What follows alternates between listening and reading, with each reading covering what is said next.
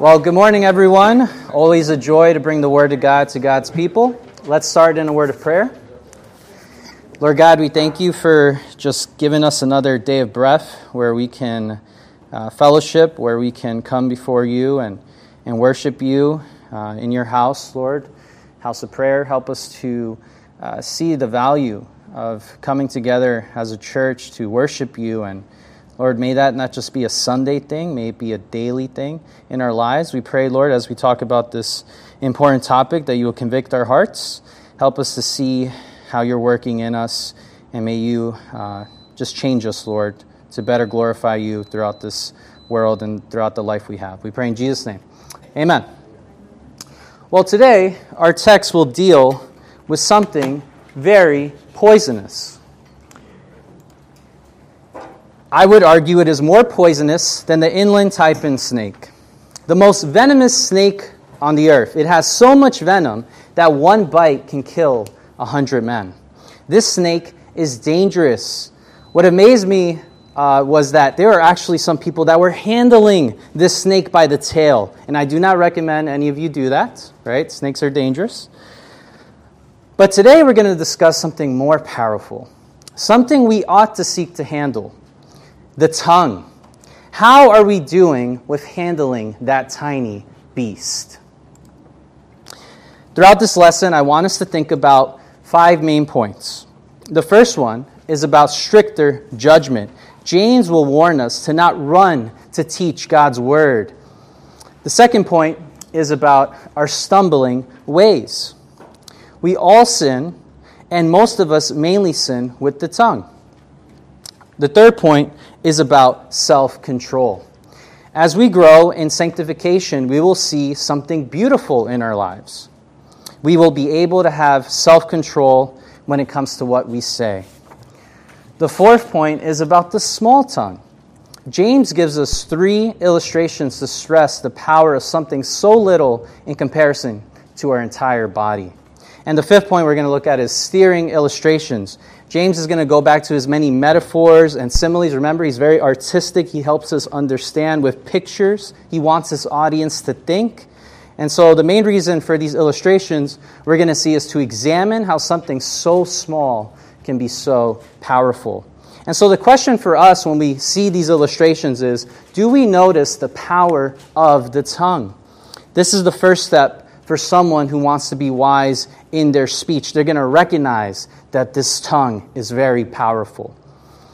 Uh, they will honestly understand that, man, I need to be more careful moving forward with this tongue because it's so powerful. So, what we're going to do is going to go into some of these verses and we're going to see how to steer the tongue. So, if you have your Bibles, go to James chapter 3. We're going to read verses 1 to 2. James chapter 3, verses 1 to 2. Let's read it together. Let not many of you become teachers, my brethren, knowing that as such we will incur a stricter judgment. For we all stumble in many ways. If anyone does not stumble in what he says, he is a perfect man, able to bridle the whole body as well. In these verses, we notice two reasons why James says we ought not to run to teach uh, the God, of, of God's word. I have a discussion slide that we're also going to see. Um, we're going to talk about teachers, so be ready to discuss there and, and answer some questions. And then I want us to remember one of the main ways that we are doers of the word, right? It's about having self control. If you remember, uh, there's a couple ways, right? Being clean from the world and controlling the tongue. And so that's the one we're going to mainly focus on. All right, so after warning his brethren about the sin of partiality and giving them examples of a dead faith and a living faith, James gives his brethren another warning. If you remember, one of the major themes of this book is what? Self deception. The brethren can think there's something that they're not. They may think, well, we're super religious, but they're acting like demons. They may think they're saved because, hey, we're Jews, right? Abraham's our father. We're saved. But they're not willing to offer up anything to the Lord in thanksgiving. They may say that they follow Jesus, but they're not willing to suffer for his name. They can just be hearers of the word, or relating to our text today, speakers of the word, and not truly doers of the word. And so these are the type of people that should not even think to be teachers. They should not teach the word of God. But here in James chapter 3, James is going to address these brethren that are struggling with sin. Many of them are saying, Man, why don't I become a teacher? I think I could teach. I'm pretty good at teaching. They, also see that the early church, it gave a high esteem to teachers. And so they're like, Well, I like that recognition. I want to be acknowledged as a teacher, a rabbi, maybe. And so certain men who weren't qualified didn't realize the responsibility involved and, and they didn't understand, man, this is going to be a lot of pressure. They are not willing to pay the price demanded by this position. And so, being a teacher of God's word is not for everyone. It is not a task that if you feel like doing, you can just jump into it. James, being a teacher, he's aware of this. This is a serious task. Jesus, in the Sermon on the Mount, alludes to this. Why don't you go to uh, Matthew 5, Sermon on the Mount here, Matthew 5. Look at verse 19 with me. If you got it, say amen. amen. All right, very good there. Okay. So look what he says here in verse 19. Whoever then annuls one of the least of these commandments and teaches others to do the same shall be called least in the kingdom of heaven.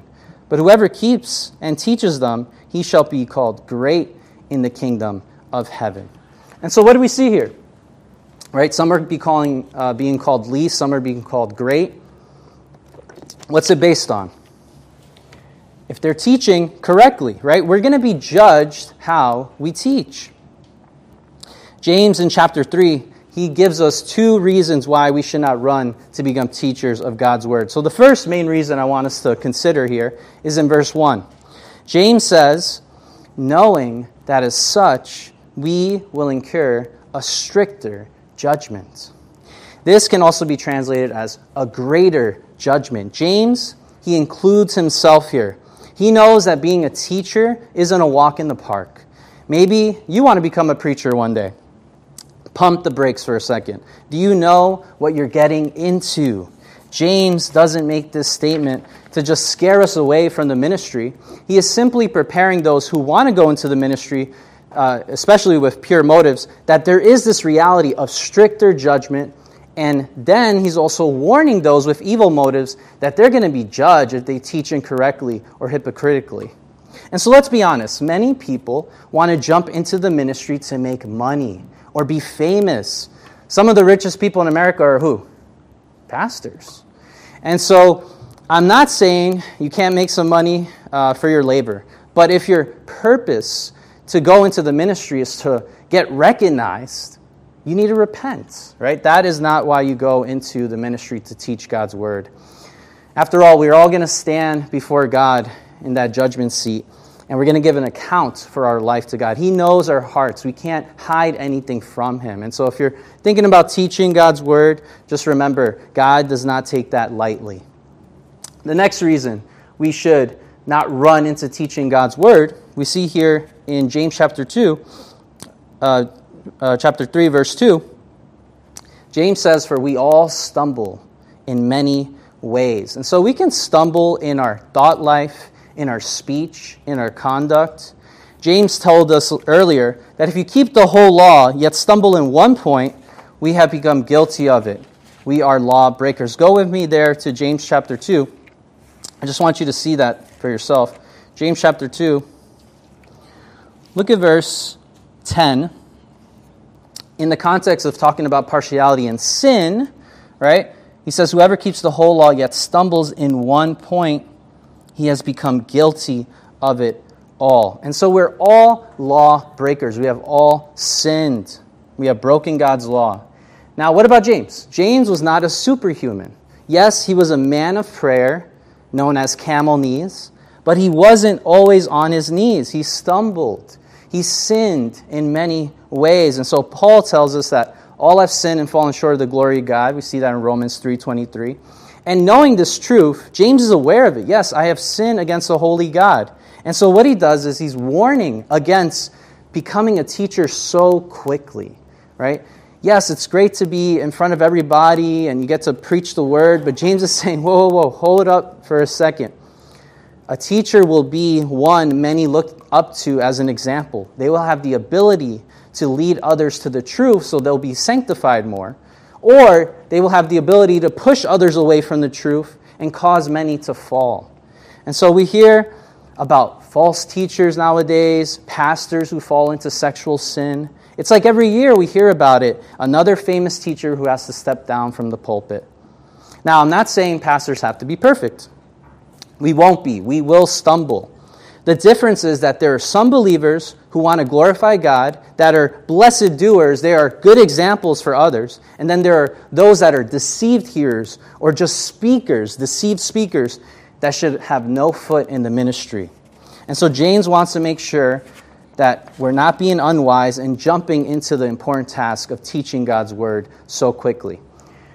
Uh, what, what do you think is a good example of those that shouldn't be teaching in the Bible? There's some teachers in the Bible. What is a good example of those who shouldn't be teaching? What comes up to mind right away? Perfect, the Pharisees. Go to Luke chapter 11. Look at verse 42 and 43.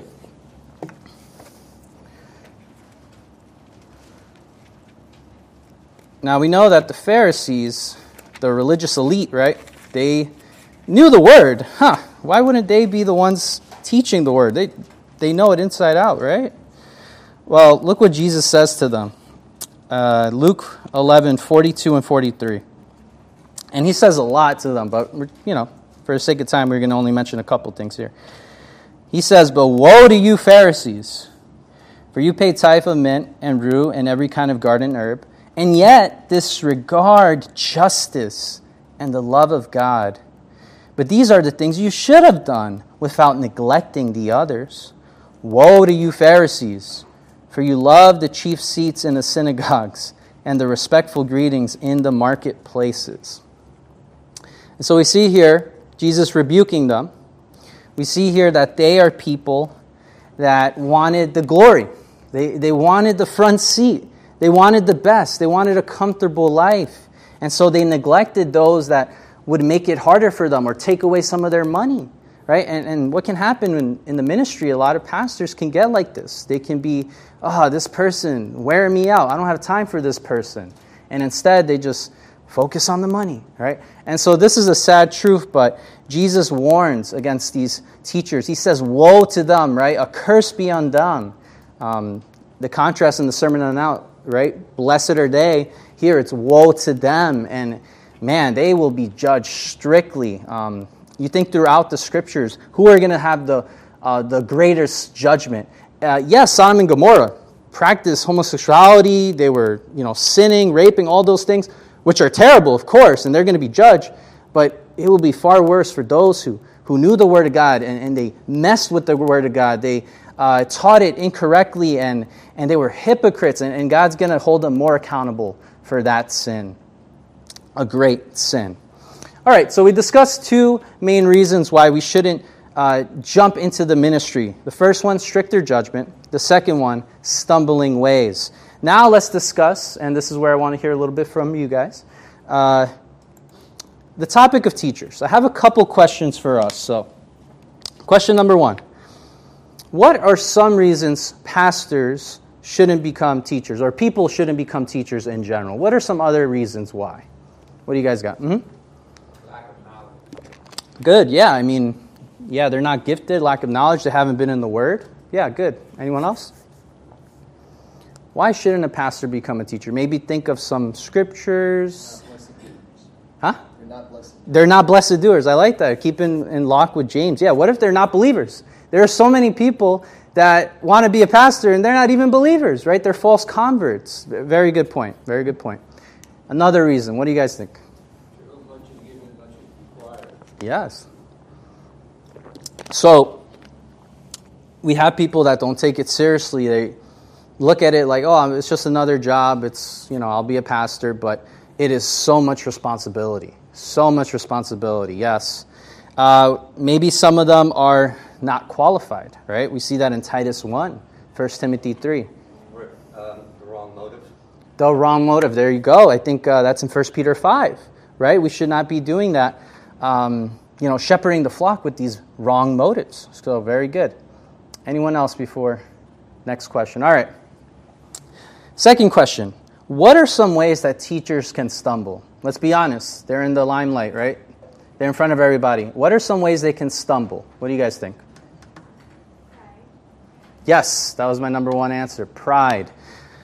Pride. So they might think, well, we're super spiritual, right? We don't need to pray. We know so much of the scripture, or we don't need the rest of the body of Christ. Um, I think about some pastors or preachers that they just preach at conferences. Left, uh, you know, yesterday, today, tomorrow, I got this conference. I got to because they're such great speakers, but they're not a part of a local church. There's no accountability, right? And so there's a danger in that that they can stumble. And you've heard of many uh, famous teachers that stumbled, uh, you know, even recently. So, all right, one more question here. And we're going to have to go to James chapter 2, verse 12. So go to James chapter 2, verse 12. And I want you to put on your thinking caps here. James, we just read verse, uh, chapter 3, verses 1 to 2. How does and then I'll wait for someone to respond here. It says, So speak and so act as those who are to be judged by the law of liberty. What's the connection or correlation you see here with James chapter 3, verses 1 to 2? Any similarities? Speak and so act. Yes? So you don't be a hypocrite, you Hmm. do what you speak. Yeah, yeah, you don't be a hypocrite, you do as you speak, of course. And so we know as believers that we're going to be judged. Um, you know, it's not like we're going to go to hell uh, when we get judged, but we know that the Lord cares about how we conduct ourselves, right? And so He's telling us to speak and so act as we're going to be judged by the law of liberty. And, and yes, the law of liberty, going back in James chapter 2, uh, we saw that uh, this is a, a beautiful thing um, because it keeps us accountable to love our neighbor as ourselves and, like you said, not to be a hypocrite. Very good. How else, how else does it connect here? In James chapter 3, what, what are we talking about? Talking about judgment, right? And so if you see here, uh, James uh, is talking about you know our speech and our conduct, and that will be judged. And then, if you look at verse 13, look what it says: "For judgment will be merciless to the one who has shown no mercy." And so, just imagine a preacher saying, "Show mercy to others," but they're not showing mercy to others, right? We see that hypocrisy. And so, teachers need to lead by example. All right, let's continue in James chapter 3, verse 2. So we see here the next part of the verse. James admits that we all stumble. But that doesn't mean it's impossible to grow in our faith. We can easily get down on ourselves and say, well, we all sin. That's just the way it is, you know? We live. You, you, can, you can start saying, you know, I'm a sinner and I'm just going to live in my sin and, and not going to see any victory. But no, we need to change that mindset. We need to put on some biblical lenses. Look at what James says at the end of verse 2. He says, If anyone does not stumble in what he says, he is a perfect man, able to bridle the whole body as well. And so James brings us back to the main thesis here, right? If you look at James uh, chapter 1, verse 26, after finishing up a major point that we're called to be doers of the word, we get three ways that we can know we're doers of the word. And the first one, it's in negative fashion. Verse 26, it says, If anyone thinks himself to be religious, or have real faith, and yet does not bridle or control his tongue, deceives his own heart, this man's religion or faith is worthless. And so that's one of the main questions that we need to answer when we're reading the book of James. If we say we have real faith, do we control the tongue? You know, my youngest son, Santiago, he just learned to crawl, right? It's, re- it's really beautiful just to see his growth, right? First, he wasn't able to crawl, now he's able to crawl, and then eventually he's going to be able to walk, right? Well, if we're not able to control the tongue to a certain extent, we are like babies still learning to crawl. We are immature. And so, James chapter 3, verse 2, he makes the statement that a mature believer is one that does not stumble in what he says.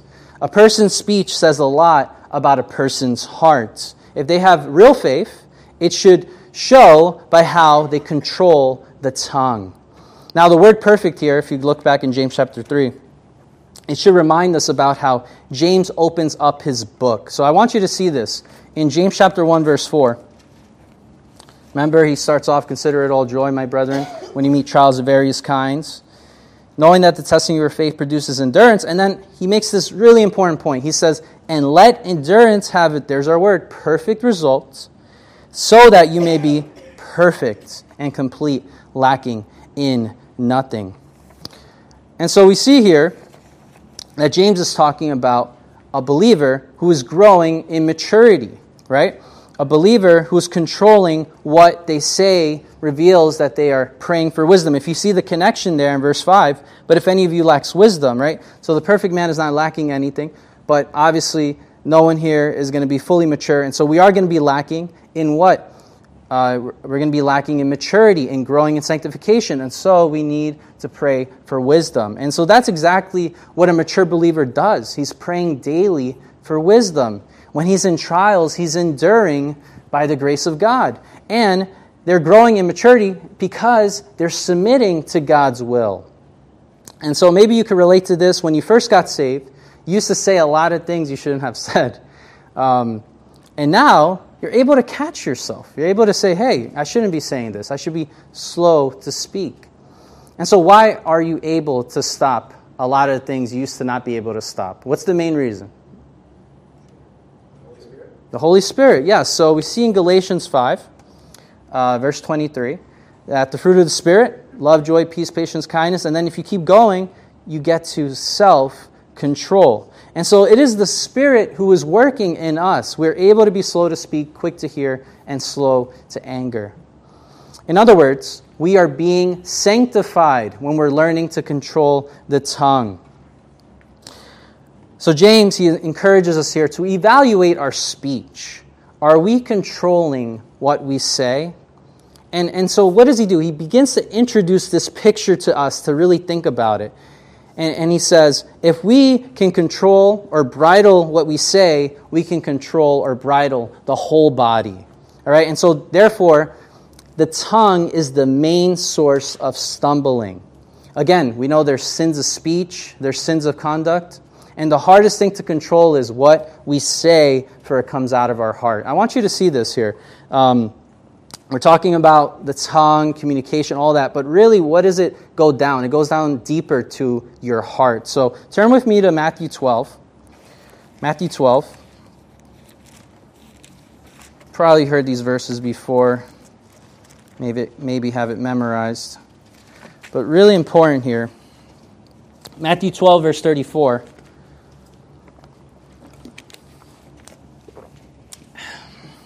Look what Jesus says here. You brood of vipers, how can you. Uh, wait up. Yep.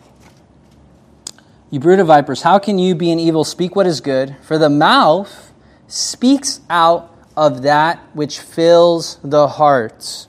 And then he goes on The good man brings out of his good treasure what is good, and the evil man brings out of his evil treasure what is evil.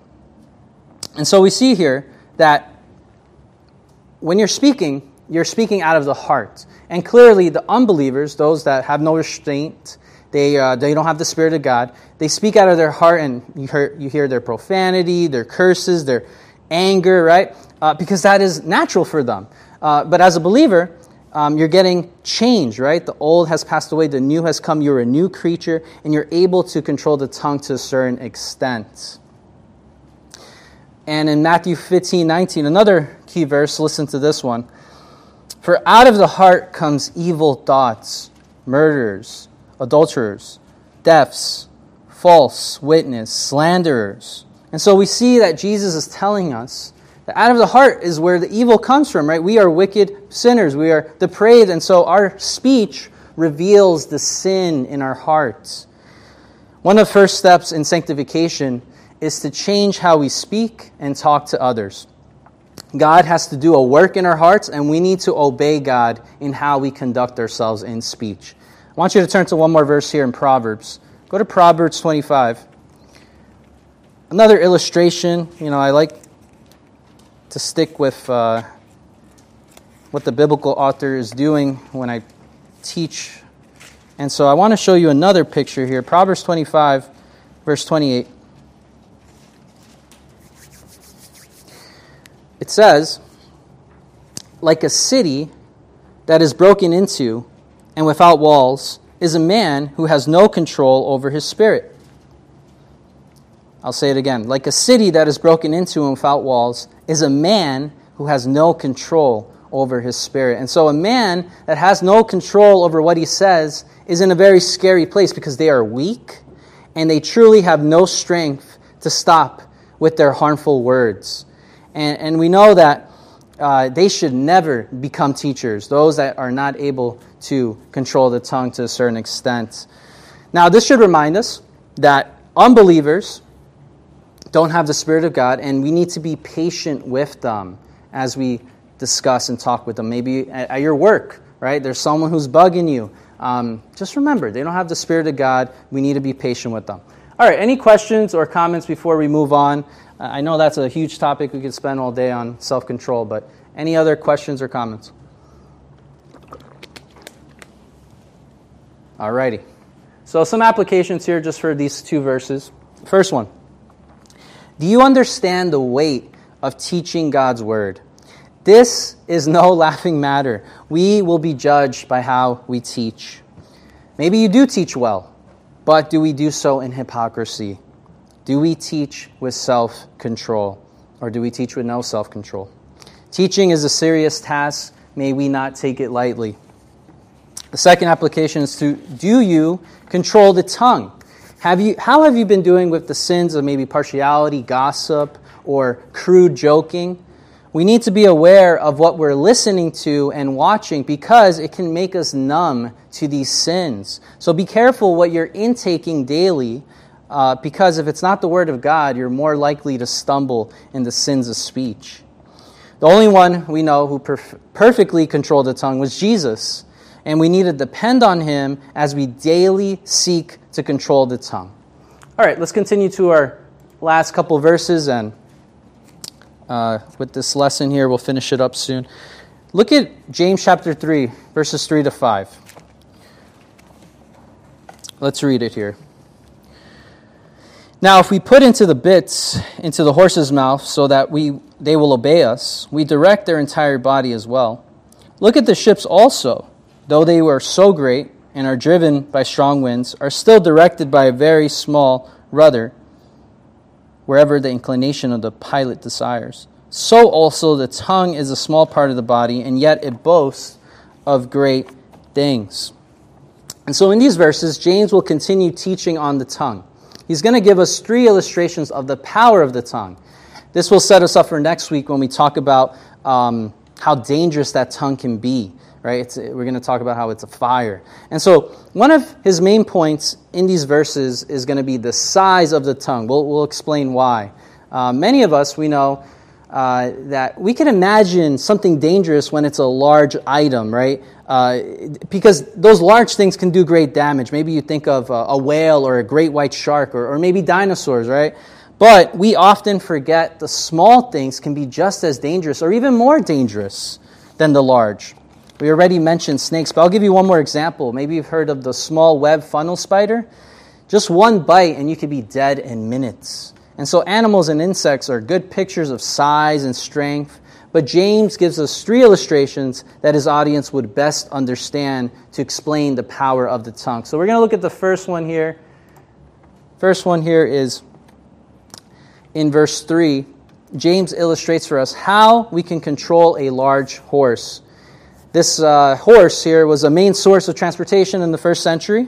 And so, how were we able to control these horses? And even today, how are we able to control these horses? We put bits in their mouths, right? A bit is just a tiny object in the mouth of the horse, but with it, we can control a horse for the most part. Uh, just a couple observations from this illustration. Again, we observe the size of a small bit and in comparison to how big a horse is, that one supposedly is the tallest horse uh, known to man. Um, and it should shock us of how such a small item can lead to the obedience and direction of a horse. A horse, uh, maybe some of you have ridden on a horse, it's not easy to control, right? Ask anyone who's tried. Um, but with a bit, we can control even the whole body of that horse. Such a small item, yet so powerful. Now, how does it relate to the tongue? James said this before. If we control the tongue, we can control the rest of the body. So if you control uh, the mouth of the horse with the bit, you control the rest of the horse. And relating to the tongue, if we can say no to sins in our speech, we can say no to sins in our behavior and conduct. Now, if we are able to control this little tongue, it can mean great growth and sanctification. All right, another means of transportation in the first century were ships, right? The second illustration we see here. James tells us to look at the ships, right? Behold the ships. Uh, surely his audience had been on one before. And so he reminds his audience of how large ships are. Uh, I believe in Paul, in one of his missionary trips, uh, over 276 people were able to fit on that boat. Um, and these large ships, they're able, uh, if you read in, in verse 4, they're able to withstand strong winds, right? Now, there was another time that James brought up strong winds. If you remember, James chapter 1, verse 6, uh, it was with the double minded man, right, who doubts God. And it is said that he is like a surf of the sea that is driven and tossed by the wind. And so James is using another similar illustration here, uh, just picturing how great the ship is, even with much wind on its um, on it, it's able to continue. And so ships are amazing, but we must not forget how they are controlled. James reminds us of the small rudder that is used to control the ship. And so um, if you know, uh, with a wheel, you're able to control it. Depends on how old the ships are, but you know, sometimes uh, some of these ships had uh, little, um, uh, they had ropes attached to the wheel, and then the, the, ropes go all the way down, all the way to the rudder, and so it's able to move with the beams and move left and move right. And so just that small little rudder could be able to manage just a large ship's direction, right? And it's so important because without it, you're not able to steer. Um, Without the rudder, that ship is useless. And so the pilot can't just tell the sh- uh, ship, hey, go this way, go that way. No, it needs the rudder. All right, it's all connected uh, with the wheel and whatnot. So, how is this similar to the first illustration? Because, again, something so small can dictate the ability to control something so large. We should also notice the dangers of these illustrations. If we do not control a horse, what can happen? It can lead to a chariot crash, or maybe you fall off the horse and you get hurt. If you do not control a ship, it can lead to a, a shipwreck, uh, or maybe uh, being stranded on an island because you're not able to control the ship and you're going somewhere else. And so James gives us this reminder of, of how dangerous the tongue is, and we'll get into that in a second. Um, so, what does James do next? He jumps into the main point of showing these illustrations. Look at verse uh, 5 there. So also the tongue is a small part of the body, and yet boasts of great things. And so we see here he goes back to his main topic, right? The topic of speech. The tongue is that which we use for verbal communication and swallowing, right? It's a strong muscle in our body that we use daily. The tongue is just like a bit and a rudder. It can lead to the control of the rest of the body. The tongue also has the potential to lead to the greatest crash. It's ironic that such a small part of our body can boast of great things. Now, the meaning behind the word boast, it has the idea of being arrogant, right? James is going to later address the sin of boasting with those who act like they are in control. If you know a little bit about James in chapter 4, verses 13 to 16, uh, we read about those that think they have many years of life left and they're focusing on making their business flourish and gain great profits. But they forget who really is in control. God, of course, and, and they are just what? A vapor that vanishes, that's here for a little while and then vanishes away. Now, I want you to see how we can often sin with this tongue. So, I'm just going to do a quick survey of the book of James, go uh, to James chapter 1, verse 13. There's so many times that communication is brought up. Look at James chapter 1, verse 13. It says, Let no one say when he is tempted, I am being tempted by God.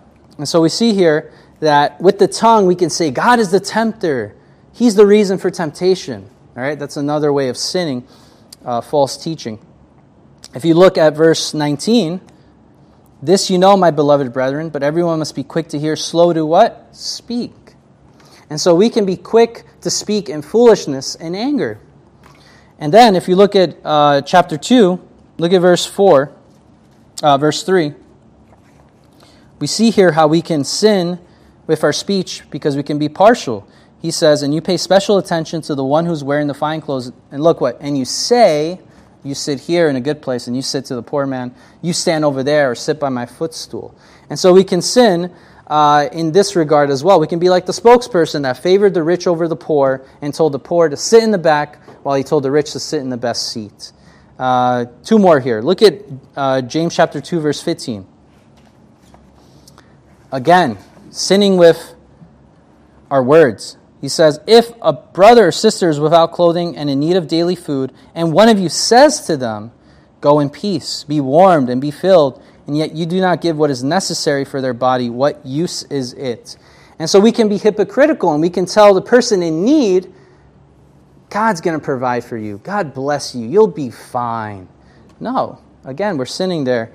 Uh, by being greedy and not trying to help others. And lastly, look at verse 18. Another sin of speech here. But someone may well say, You have faith, and I have works.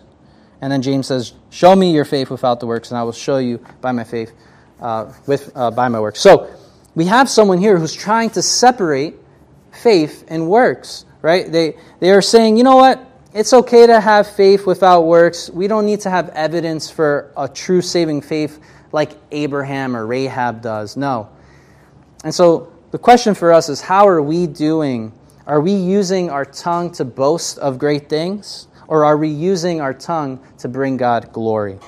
Another verse I want you to look at Matthew uh, 12. Again, we just read it in Matthew 12, but there's a, a second part to it that I don't want you to miss out on. Right? After Jesus is saying his statement about, you know, the evil person out of their heart will speak evil. Look what he says in verse 36. Matthew 12, 36. But I tell you that every careless word that people speak, they shall give an accounting for it on the day of judgment. For by your words you will be justified, and by your words you will be condemned. And so we see that speech can lead you to hell. Right? If you are a hypocrite, if you are speaking uh, words in, in, a matter of, of, of sinning against God, cursing his people, we'll get a little bit into that next week, but it, clearly the word's teaching us you will be condemned. And so, how does your speech reveal who you are? Are you a proud person or are you a humble person? Lastly, um, James goes back to one last illustration here. He gives them another picture that they can relate to. It's more dangerous than falling off a horse or a shipwreck. It's a forest fire, right? So in James chapter 3, the last part there, James tells us to see or behold this other picture in our minds, and it's a forest fire. How did that start? With just a small spark, right? A small little fire. And so, can you picture that? It only takes a little flame to spread into a forest fire. Now, I'm sure you've seen in the news uh, before just images of great wildfires, right? Recently, we even had the impact of fires uh, in Canada, right? We got all that smoke for a couple weeks. And so we can see just the impact a small fire can cause. Um, during the Palestine dry season, uh, what, what James has in mind here is more like brush fires, right? That quickly spread. And, and it's perfect season during the dry season. Um, you know, it could just uh, spread like wildfire. And so a, a, small, a small fire can do a lot of damage. And so James is using this last illustration to point us back to the tongue. It's like the other, other illustrations because it reminds us of how something so small can have a large impact. And so we should begin to see just how the tongue can have so much influence in our life. We know that our mouth, it's connected to our mind. We say what we're thinking. By your words, you express what is on your mind. And so just think about it. Maybe one day you get really angry, get really frustrated, upset, and you tell someone, I hate you, right? That small little fire that you cause there can lead to a breakup, you know, a divorce. Maybe you'll never be friends again. Uh, people, they become enemies over just a text message or an email or maybe what they wrote on Facebook Messenger. Sometimes just looking at someone in the wrong way can cause damage. Our nonverbal and verbal communication is important. It can change the course of our lives in a moment. Some people they get fired from their jobs for just a word they said, right? I think of some radio broadcasters in baseball, just a little, you know, blurb that they shouldn't have said, boom, they're fired. Um, and so our speech is a serious issue. Now, one last observation I want to make about this illustration is that the second, this is the second time James is mentioning uh, heat in an illustration. If you remember in James chapter 1, verses 10 to 11, the rich man and how he passes away like a flowering grass, right? What does he bring up there? That the sun rises with its scorching wind or heat and withers the grass. And so both illustrations picture something perishing. And the tongue we're going to learn next week. It's, it's a fire, and it can do great damage and cause us to perish. All right, any questions or comments uh, before we move on to our applications here?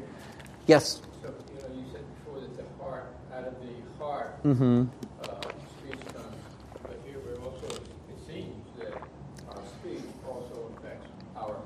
Yeah?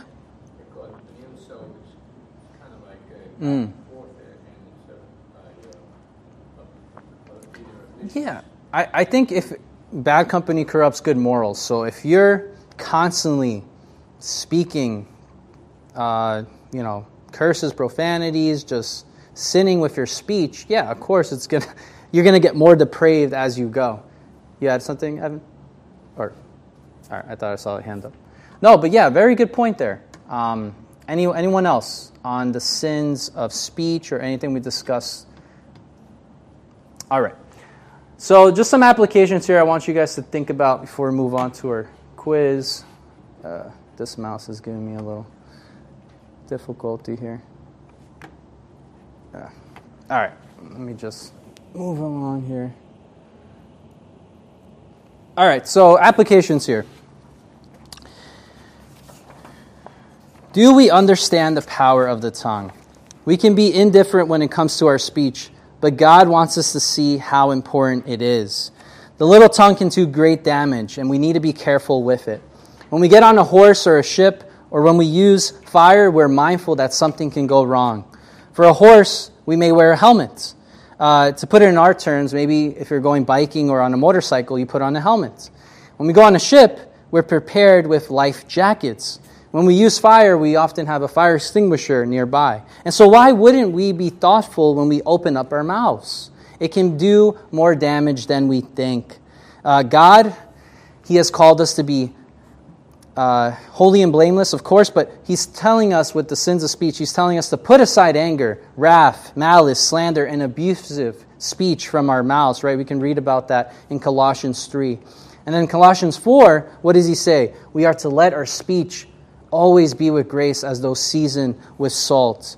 Ephesians 4, verse 4, we talk about how our speech uh, shouldn't be filled with this evilness, uh, wickedness, but rather with thanksgiving, right? And so rather than threats, our speech should be filled with thanksgiving. One last application here is to consider uh, are we being arrogant in our speech? We can act like we know it all or talk like we know exactly what's going on, but let's keep it real. Let's be honest. God knows, and He only knows what's completely going on. And so we need to learn to trust in Him, and we need to ask Him for wisdom daily. As we grow in Christ, we will begin to speak with humility, and we're going to start saying, you know, if the Lord's, Lord wills, we'll do this or that. All right, so in conclusion, uh, let me just end here with this. We discuss how serious it is to be a teacher. May we remember that those who teach will incur stricter judgment. We also learn that we all stumble in many ways, But for those who have self control in their speech, um, they will be able to stumble less. Next week, we're going to continue in the topic of speech. We're going to learn how the tongue can be incontrollable and inconsistent. Although the tongue is small, it is important we learn to steer this dangerous weapon. It is more dangerous than that inland taipan that we spoke about. However, we can't run away from this. It lives in us, it is part of our bodies. We need to learn how to control the tongue and lean on the Lord when we open our mouths. And so, picture uh, the next time you maybe send a text or, or talk about someone, picture Christ is in the room, right? And may we aim to steer the stumbling tongue by the grace of God for others to be edified by what we say.